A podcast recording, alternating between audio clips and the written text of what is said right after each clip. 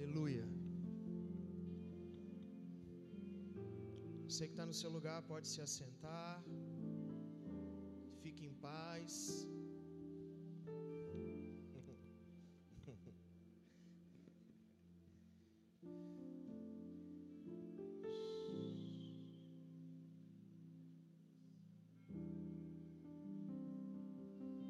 Vocês estão felizes?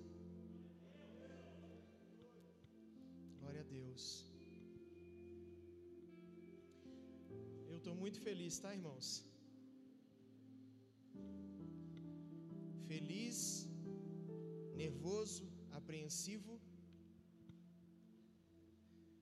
Chamei o Caio ontem aqui, depois que vocês foram embora, a gente sentou aqui, tivemos um tete a tete, eu e ele.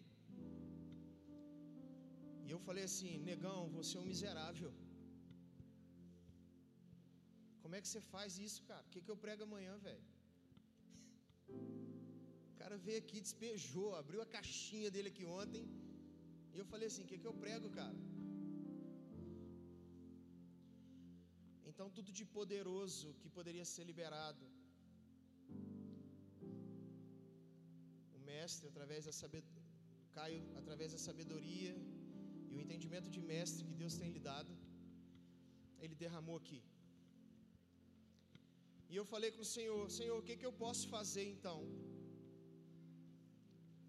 E o Senhor falou assim: abre só o seu coração e deixa o resto comigo. E se tem uma coisa que eu tenho para compartilhar com vocês é meu coração, cara. Quantos querem aí? Quantos querem conhecer meu coração.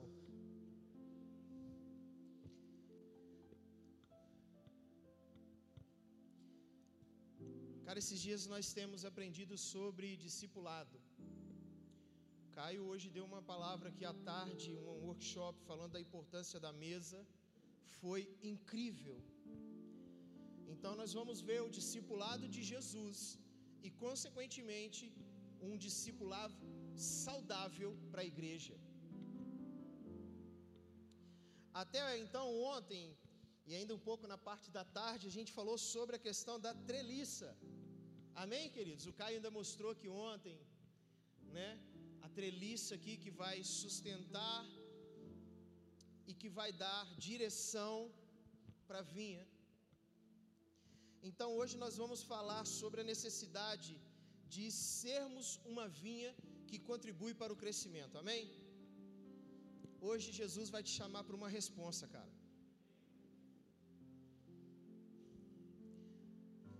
Você não quer nada com Jesus, meu irmão, você está no lugar errado hoje, na hora errada. Sabe por quê, queridos? Não adianta nós termos ontem, e o Caio de forma assim muito magnífica, de forma muito espiritual, nos falou que Deus nos tira do chão, onde corremos o perigo de sermos pisoteados, nos coloca numa estrutura. Ou seja, ontem nós lançamos aqui nesse lugar a base, mas não adianta termos base, não adianta nós termos a treliça, se nós não queremos crescer.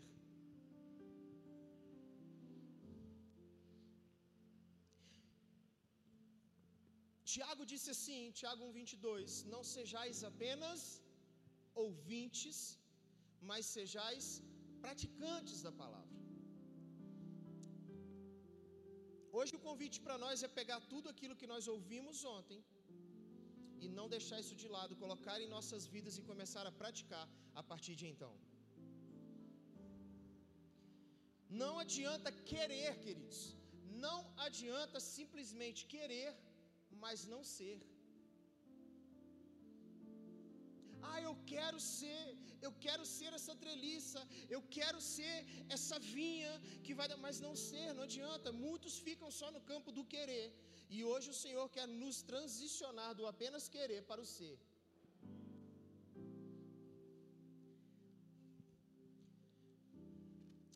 E como a gente está dando muito, muita ênfase aqui nesse lugar a respeito da importância da mesa, Hoje Caio falou um negócio aqui de tarde que eu queria que todos pudessem ouvir, e ele fala assim: Nós entendemos que isso aqui, o púlpito, não é a coisa mais importante dessa casa. A coisa mais importante que nós temos aqui são as mesas. Porque a mesa nivela todos nós, nós podemos olhar olho no olho de cada um. Do púlpito nós recebemos as direções para a nossa vida, mas a intimidade só é conquistada na mesa. Sabe o que Jesus fazia, queridos? Ele pregava nas sinagogas, ok, mas Jesus gostava de estar na casa dos seus discípulos, Jesus gostava de estar no meio do povão, Jesus gostava de andar no meio do povo. Se o seu evangelho limita-se apenas a essas quatro paredes aqui, seu evangelho é raso. Se você não quer estar com outras pessoas, que você não quer ter vida na vida, você ainda não se tornou um discípulo de Jesus.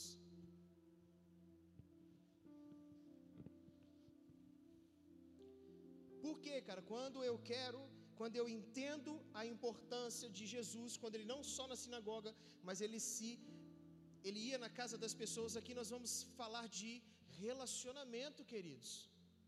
Diga assim: relacionamento.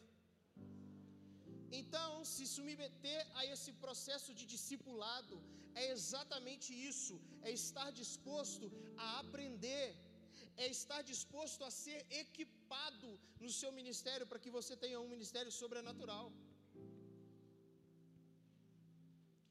Quantos aqui têm disposição para aprender? Quantos aqui precisam ser equipados para viver tudo que Deus quer?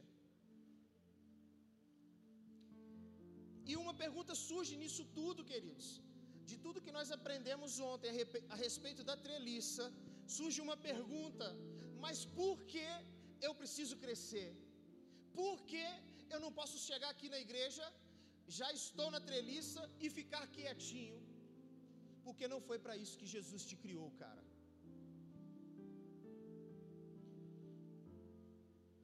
Tem uma frase que eu falo sempre: se Jesus quisesse apenas te salvar, ele te salvava hoje e te matava amanhã, porque sabe que você ia dar dor de cabeça. Mas quando ele fez a minha você, ele falou assim: rapaz, eu. Esse Eric é chato, mas eu preciso dele para aquele negócio, porque aquele negócio eu criei só para ele.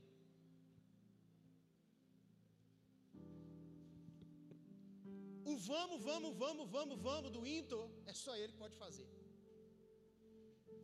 Você pode até tentar copiar, mas é o vamos dele que Deus colocou. Então, por que crescer? Gálatas 4:1. Anote a referência, queridos. Gálatas 4:1. Digo, pois, que todo tempo que o herdeiro é menino, em nada difere do servo, ainda que seja senhor de tudo. Preste atenção. O que que o texto aqui está nos dizendo? Texto aqui está falando de algo, uma palavra poderosa que é herança. Diga, herança. E quem não pode receber herança? Diga, menino. Então por que, que eu preciso crescer para eu estar apto a receber a herança do Senhor para a minha vida? Sabe, e as pessoas preferem arrumar um monte de modinha, preferem arrumar um monte de argumentos para não ter que crescer, irmãos, para não ter que ter compromissos com o Senhor, para não ter que ter relacionamentos, assim como o povo lá em Êxodo 19, eles falam com Moisés assim: Ei Moisés, vai você falar com Deus, nós não queremos, ei, vai você, nos dê lei, nos dê decretos, porque nós queremos lei, queremos decretos, mas nós não queremos intimidade.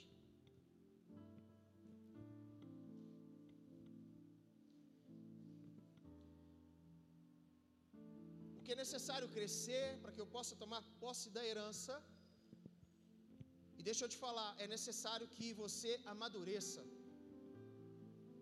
O que é o processo de amadurecimento? Quando eu saio de um estado de inércia, queridos. Muito bonito esses cachos de uva aqui, não é mesmo? Sabe quando a uva dá o melhor vinho, quando a uva dá o melhor suco de uva? Quando mais pisoteada ela é. E se a uva fica apenas nos cachos, querido, ela não serve para alimentar ninguém, ela apodrece. que, que vocês têm feito com Deus, o que Deus tem dado a vocês? Pastor, estou cansado de sofrer, sabe? Eu vim daquela igreja, a minha família sempre me escorraçou, sempre fez isso. Quanto mais a uva é pisoteada, melhor é o vinho. Cara, eu quero tirar seus argumentos hoje. Ai, pastor, mas eh, sabe, eu estou feliz, eu já superei os traumas, mas eu quero ficar só quietinho aqui na treliça. Ei, vai apodrecer.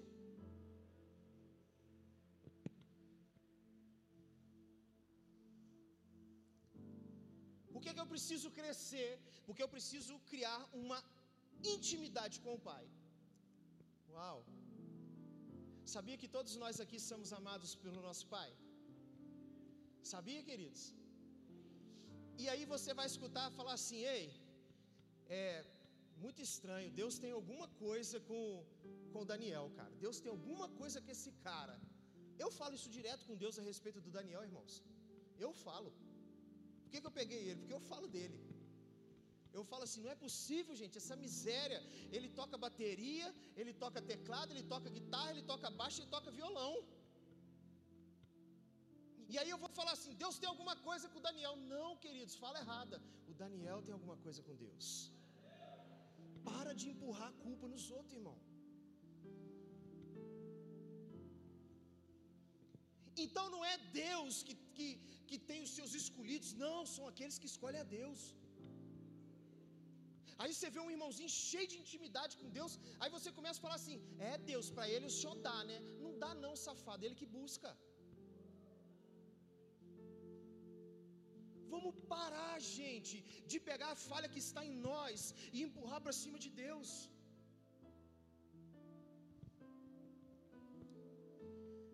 O que é ser íntimo?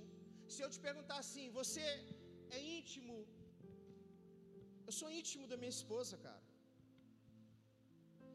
Ela é íntima de mim. Eu sou íntimo dos meus pais. O que é ser íntimo, cara? É passar tempo junto. Nós temos 21 anos de casado. Se nós não formos íntimos, a gente merece morrer, gente.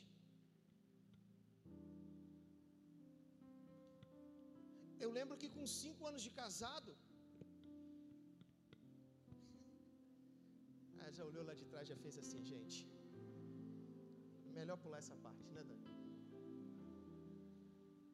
Não, vocês querem que eu conte, gente? Eu lembro que com cinco anos de casada, a Monique tinha um tal de sair do banheiro enrolada na toalha. E eu tô assim, que diacho, gente. Essa mulher não fica pelada perto de mim. Cinco anos de casado, brother. Eu falei assim, amor, que, que, que é isso? Não, eu fico meio vergonha. Que vergonha o quê, meu filho? Nós somos íntimos. Que, é ser íntimo, querido? É ter relacionamento, é gerar um vínculo. Sabe, deixa eu te falar uma coisa. Jesus não está aqui nesse lugar apenas para te passar informações, cara. Informações você adquire. Jesus está aqui para ter relacionamentos. Nós não viemos aqui, cara, numa conferência como essa, nós não viemos aqui aos domingos apenas para falar assim: eu vou lá obter informações a respeito de Jesus. Aqui você vem para receber direção, mas o seu relacionamento com o íntimo tem, com Jesus tem que ser todos os dias, gente. Aí eu quero vir aqui no domingo, aí eu chego aqui como um bom crente, cruzo as pernas e falo assim: quero ver tu me tocar. Como é que ele vai te tocar se ele não tem intimidade com você? Ei, ministério de louvor, pula, vira cambalhota, faz qualquer coisa, mas faz Jesus me tocar. Ei, o toque só vem com relacionamento de intimidade.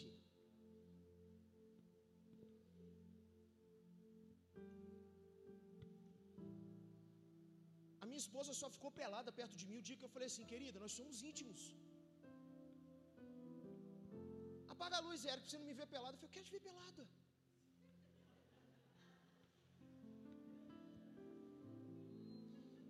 Ô, gente, falar pelado escandaliza vocês? Então deixa eu voltar. Eu quero te ver nua. mas é preciso gerar um ambiente de intimidade, de cumplicidade. E hoje não tem essa não, fico luz acesa ou apagada, eu falo, Ei, sai toalha, em nome de Jesus. Nós precisamos, por que, que eu estou dando esse exemplo para vocês? Gente, eu vejo um povo tão santo aqui, eu vejo auréolas em vocês. Sim, eu estou aqui quase sendo apedrejado, quase sendo fulminado, porque eu estou falando da minha intimidade com a minha esposa, isso não tem nada a ver com vocês, sou eu e ela. E eu estou exemplificando isso para te mostrar que assim deve ser o seu relacionamento íntimo com Jesus. Para muitos de vocês aqui, Jesus nunca tirou, literalmente, nunca se desnudou, porque você nunca pediu, cara. Para muitos de vocês aqui, também vocês nunca se desnudaram perto de Jesus. Como é que você quer ser íntimo?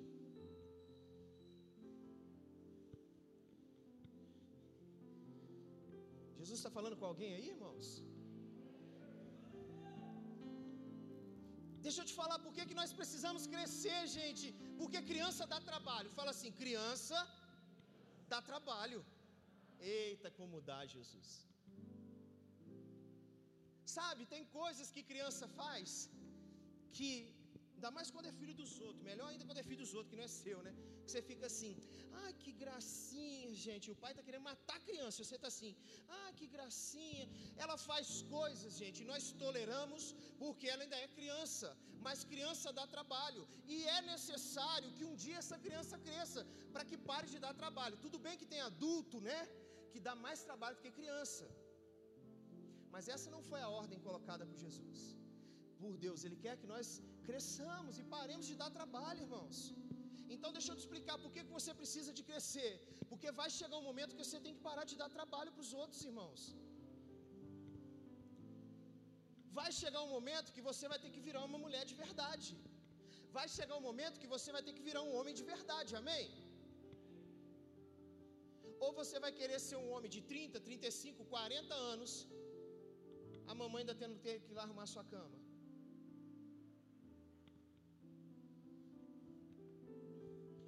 Misericórdia se eu escuto algum homem, alguma mulher casada aqui falando, fala Deus.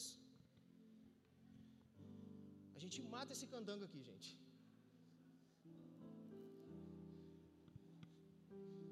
Interte a Monique aí, Jesus. Existe um limite, queridos.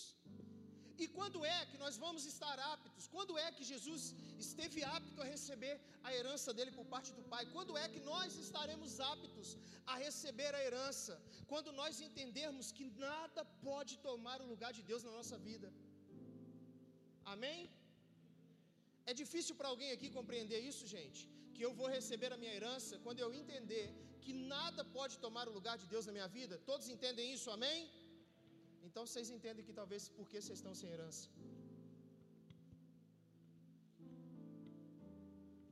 Que existe ainda muita coisa na nossa vida que precisam ser destronadas para que Jesus venha para o trono. Nada é mais importante do que estar com Ele, queridos. Anote aí Marcos 1,35. Só anote a, a referência. O texto vai dizer: E levantando-se de manhã, muito cedo, ainda sendo ainda escuro, saiu e foi para um lugar deserto e ali orava. Versículos anteriores vai falar de uma passagem que Jesus está com seus discípulos e a multidão batia na porta da casa de alguns, algumas pessoas onde estavam acontecendo muitas curas, muitas libertações. E aí vai dar Jesus pega, levanta-se bem cedo e vai para um lugar. Deixa eu te falar uma coisa, meu filho. A cidade inteira indo bater nas portas porque sabia que Jesus estava ali operando curas, operando libertações. Deixa eu te falar, um avivamento acontecendo naquele lugar. E sabe o que Jesus vai, meu irmão? Sabe o que ele faz? Ele mergulha nesse avivamento de cabeça, amém? Não amém, queridos o versículo que nós lemos fala que Jesus saiu dali e foi orar. Sabe por quê? Porque avivamento não é mais importante do que o Deus que traz avivamento. Nós estamos caçando avivamento, mas nós não estamos nos preocupando se Deus estará no avivamento. Nada pode atrapalhar, querido, escute, nada, nem mesmo avivamento pode atrapalhar o nosso tempo de secreto. Nem mesmo o ministério pode atrapalhar o tempo de secreto seu com Deus. Sabe o que, que acontece? Por que, que aqui na igreja você vai sempre nos ouvir falar? Eu disse isso no céu aberto, para quem participou, para quem não vai, que ainda vai participar, deixa eu te dar uma dica. Uma frase que eu uso aqui é o seguinte, queridos, vocês estão chegando agora nessa família espiritual, aproveitem a viagem.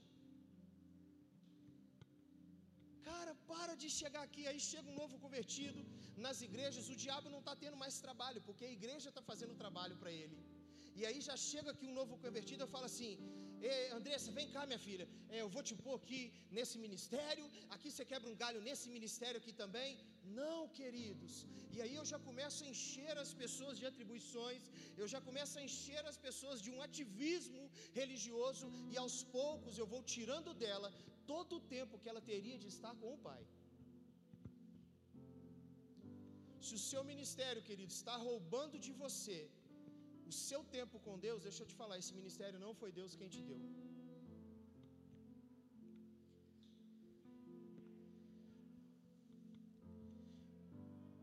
Como que Deus nos leva ao crescimento?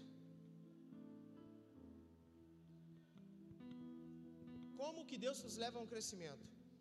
Efésios vai falar a respeito dos dons ministeriais, Efésios 4. Como que Deus nos leva? Diga assim, usando pessoas. Fala mais uma vez, irmãos, usando pessoas. Como é que Deus vai te levar a um crescimento usando pessoas? Agora deixa eu te falar, se você não permite que ninguém toque em você, como que você irá crescer? Irmãos, se vocês quiserem parar para lá fora, porque se isso está roubando a atenção de vocês, quer dizer que vocês estão muito dispersos. Deixa lá fora, os irmãos já foram lá, amém? Volta aqui para Jesus, cara. Se um cara que está lá na rua consegue chamar sua atenção aqui dentro do culto, mano, onde você está? Deixa lá, cara. Fica em calmos. Deixa eu te falar, queridos, ministério não se faz sozinho. Ministério não se constrói sozinho. Você vai sempre precisar de pessoas. Nem mesmo Jesus, quando esteve aqui, ele conseguiu construir o seu ministério estando sozinho. Ele levantou os seus discípulos. Ele sempre esteve com alguém. Então isso não nos dá o direito de achar que nós vamos poder fazer alguma coisa sozinho na nossa vida. Não tem como. Uma coisa interessante que a vinha, queridos, não tem espinhos. Na sua essência, você como um homem, como uma mulher que nasceu de novo, você não tem espinhos, você não tem pecado. Mas eu preciso vigiar para que eu não caia no pecado. A terra, quando Deus fez lá o jardim do Éden, era puro, queridos. Só que o pecado fez com que entrasse o que? Os espinhos. As situações fazem com que os espinhos entrem em nossa vida.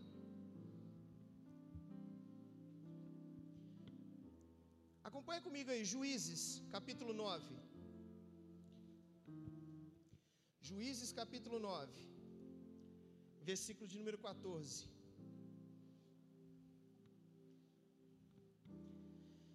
Então todas as árvores disseram ao espinheiro: Vem tu e reina sobre nós. E disse o espinheiro às árvores: Se na verdade me ungis por rei sobre vós, vinde, confiai-vos debaixo da minha sombra, mas se não, saia fogo do espinheiro e consuma os cedros do Líbano. Na verdade, queridos, Deus aqui, quando escreveu isso, Deus está sendo irônico com essa situação. Deus está sendo irônico. Como é que um espinheiro pode te proteger do sol? Como é que um espinheiro pode te proteger do sol, queridos? Não tem a mínima possibilidade. Deixa eu te dizer, você pode até estar seguro no meio dos espinhos, mas você está exposto. Jesus, aquieta esse coração desse homem, Pai. Levante sua mão, cara. Você está tão distraído. Vamos orar então. Toma uma atitude, vamos orar. Pai, em nome de Jesus, nós repreendemos toda e qualquer ação maligna, Senhor. Em nome de Jesus, tudo aquilo que está se levantando, Pai, nós, como tua igreja, revestidos da tua autoridade, nós te pedimos, cessa agora em nome de Jesus. Em nome de Jesus, esse nome que está acima de todos os nomes e que todo joelho deverá se dobrar nós clamamos ao Senhor agora, nós te pedimos, amarra o valente, Pai. Nós te pedimos e te clamamos, fecha a boca do leão, em nome de Jesus. Glória a Deus. Queridos, outra coisa que nós precisamos aprender, que nós precisamos deixar que as frustrações nos governem. Eu sei que muita gente chegou aqui ferida de alguma forma. Eu sei que muita gente chegou aqui machucado de alguma forma. Mas a pergunta é: quem aqui foi machucado por Jesus? Levante a mão quem aqui foi machucado por Jesus. Então por que a gente quer descontar nele?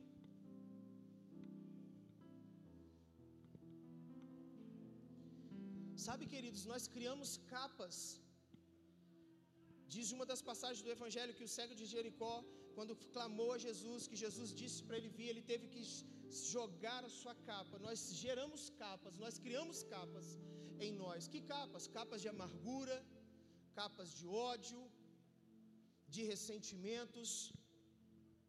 Você não vai conseguir crescer, você não vai conseguir ser tudo que Jesus quer que você queira, se você continuar carregando essas capas na sua vida. Então se desfaça disso hoje, queridos. O que, que eu disse para vocês? Quanto mais pisoteada a uva é, diga melhor o vinho. Então para de achar que você é um pobre coitado. Para de assumir uma posição de autopiedade. Eu fui muito pisado, quer dizer que você vai dar o melhor vinho.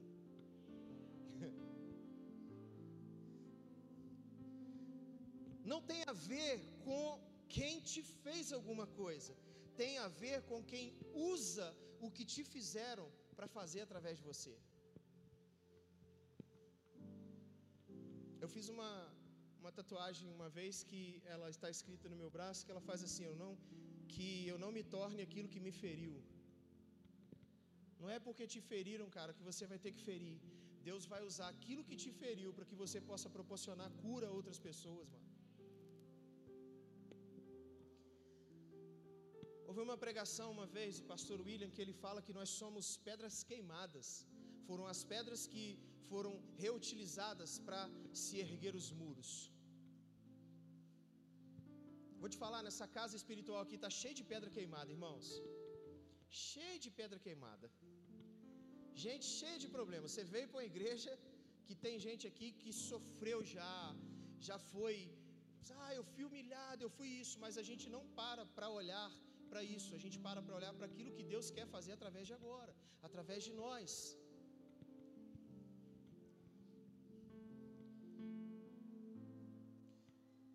Marcos capítulo 4, versículo 16, queridos. Preste atenção que eu estou terminando. Vai falar que Jesus avista, passando assim, ele avista dois discípulos, dois irmãos, e eles eram, diga assim, pescadores. Se você for parar para pensar nesse texto, você enlouquece, cara, porque é muito, muito punk, muito maneiro. E Jesus fala assim: e ele viu, eis que eram pescadores, e aí Jesus fala assim: eu vou transformá-los em pescadores. Que coisa estranha, mano.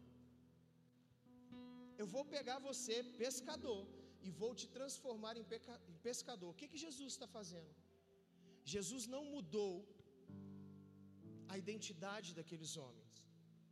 Jesus mudou o propósito. Ai, pastor, você não sabe como eu sou uma pessoa difícil. Jesus vai mudar o propósito. Ei, vocês não mais serão pescadores de homens, de peixes, agora vocês serão pescadores de homens. Deus mudou o propósito.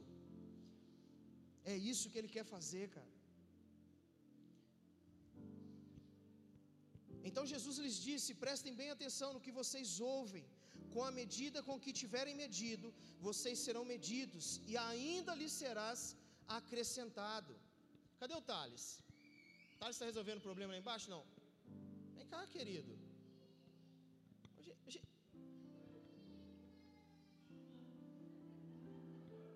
Vem, Thales.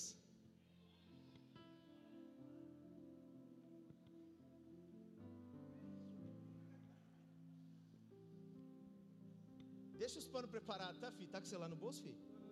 Tá, tirou? Fica calmo. Baixa o balde, filho. Baixa o balde. Eu quero que vocês entendam agora o que eu estou dizendo para vocês. Fala assim, ei, presta atenção no que vocês ouvem. Eu quero que vocês entendam isso como um recipiente. Uma pergunta que eu sempre me fiz foi a seguinte: Ah, e vem o Vitor.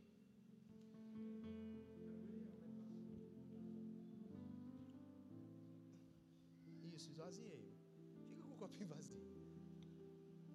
O que, que esses irmãos não fazem, né, gente, para a mensagem fluir, né? Trouxe toalha, filho? Eu quero que vocês pensem nisso como um recipiente. Uma pergunta que eu sempre me fiz foi a seguinte: por que, que a palavra que sai do púlpito é uma só, mas o resultado é diferente? Porque a sua expectativa vai determinar o quanto você vai receber, querido. Amém? Olha a expectativa do Vitor. Cadê sua expectativa, Vitor? Não é o copo, Vitor. É só o copo. Sem show. Não queira, não queira participar demais, não. É o copo. Olha aqui. Olha a expectativa que ele vem nela. Acabou, querido. Ele não pode receber mais nada, porque ele só veio com a expectativa de um copo. Agora o irmão guloso, ele veio com um balde. Eu não consigo saciar mais ele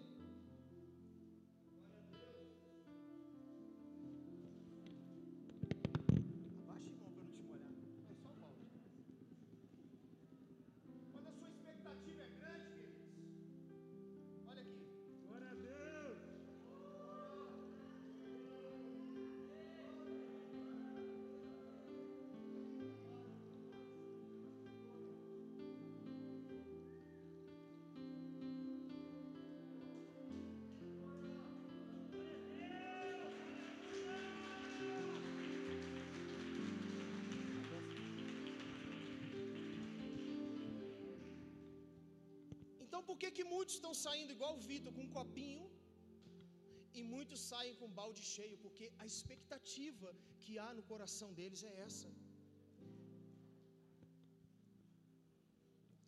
Cara, Deus quer nos levar a lugares, então deixa eu te pedir, a partir de, de hoje, quando você subir aquela rampa, traga sua caixa d'água.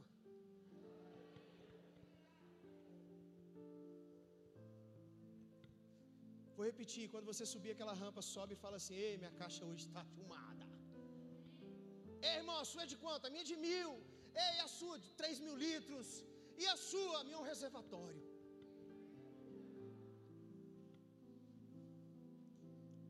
Por que, que muitos vêm ao culto e recebem muito, queridos? Porque a expectativa deles é grande. Por que, que muitos vêm e recebem pouco? Porque a expectativa é pouca.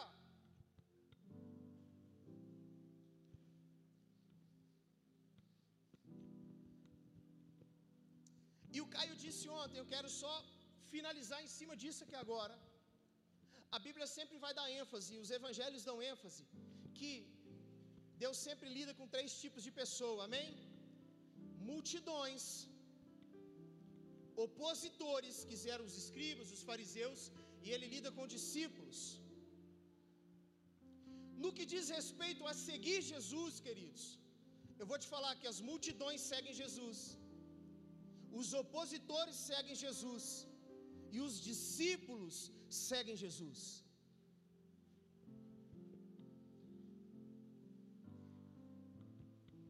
Com, com respeito a seguir, eles são todos iguais. E o que, que diferencia a questão de Jesus é a expectativa.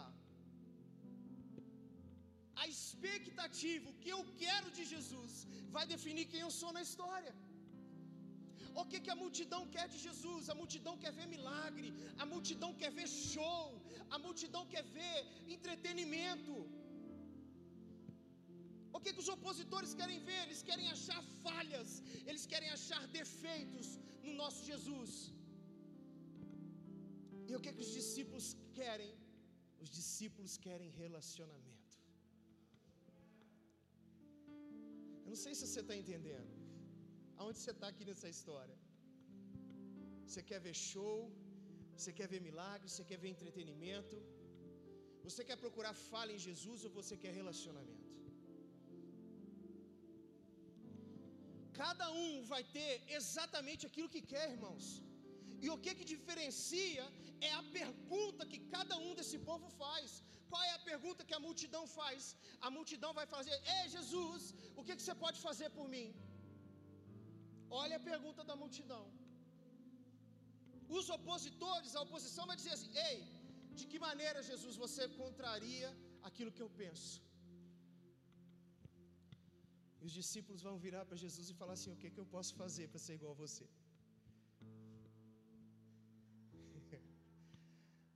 ah, eu acho que você não está entendendo. Quantas vezes você perguntou para Jesus: Jesus, o que, que eu posso fazer para ser mais parecido com você?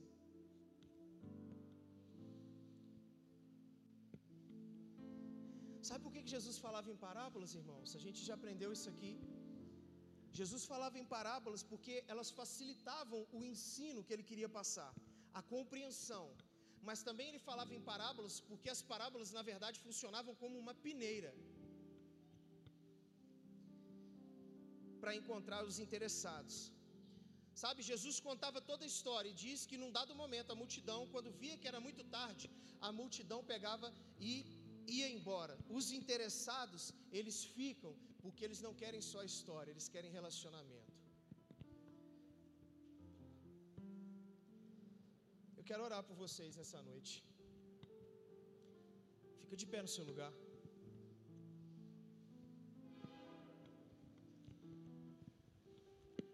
Feche seus olhos, eu quero orar por você.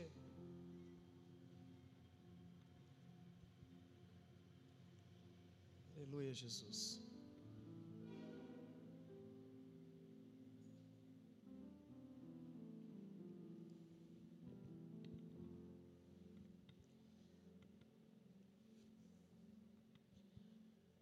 Irmãos, feche seus olhos. Eu vou fazer algumas perguntas e, eu, e as nossas mãos funcionam melhor quando os nossos olhos estão fechados. Não é heresia, não, tá? Quem aqui já foi ferido por alguém? Levante sua mão, cara. Fica com vergonha não. Quem aqui de alguma forma já foi machucado pela igreja?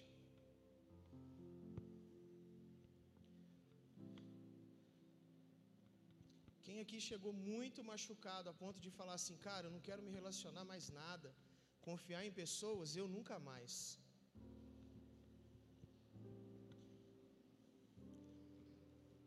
Caio disse uma coisa aqui ontem. Eu quero reforçar o que o Caio disse. Nós estamos nos entregando completamente ao controle de Deus, cara. A minha vida perdeu o controle, queridos, ano passado, quando eu fui, me desliguei da empresa onde eu trabalhei 21 anos,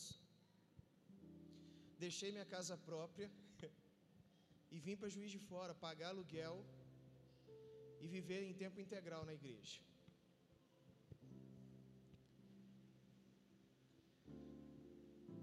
Eu sofri tanto com a questão de machucados que alguns relacionamentos deixaram em mim que eu achei que eu nunca mais fosse me relacionar.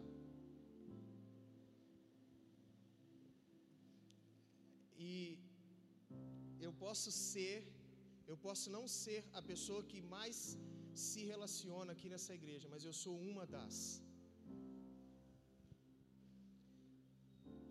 Sabe por quê? Eu não deixei que aquela ferida me matasse. Eu peguei aquela ferida e trouxe e hoje eu trago vida para a vida de outras pessoas. Então eu quero orar por você que aquilo que te machucou um dia vai ser usado por Deus para trazer cura na vida de outras pessoas.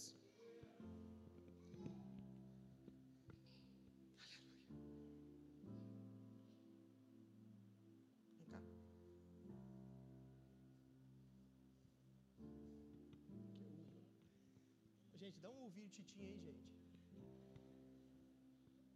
Dá um ovinho ele aí, ó.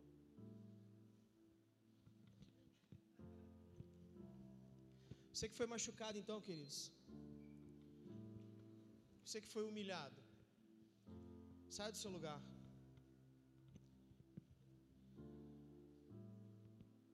Você só vai conseguir dar fruto quando você se libertar disso, cara. Jesus.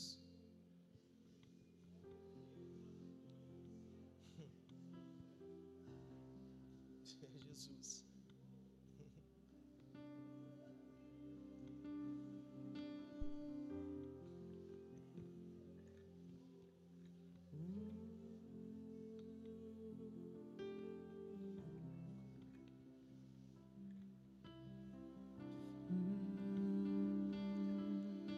Sabe, queridos, vocês não foram arrancados, vocês foram podados, mas não para sua morte, mas para que vocês possam dar mais frutos.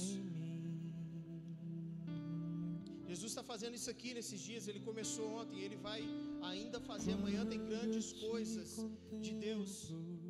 Mas Deus está tirando algumas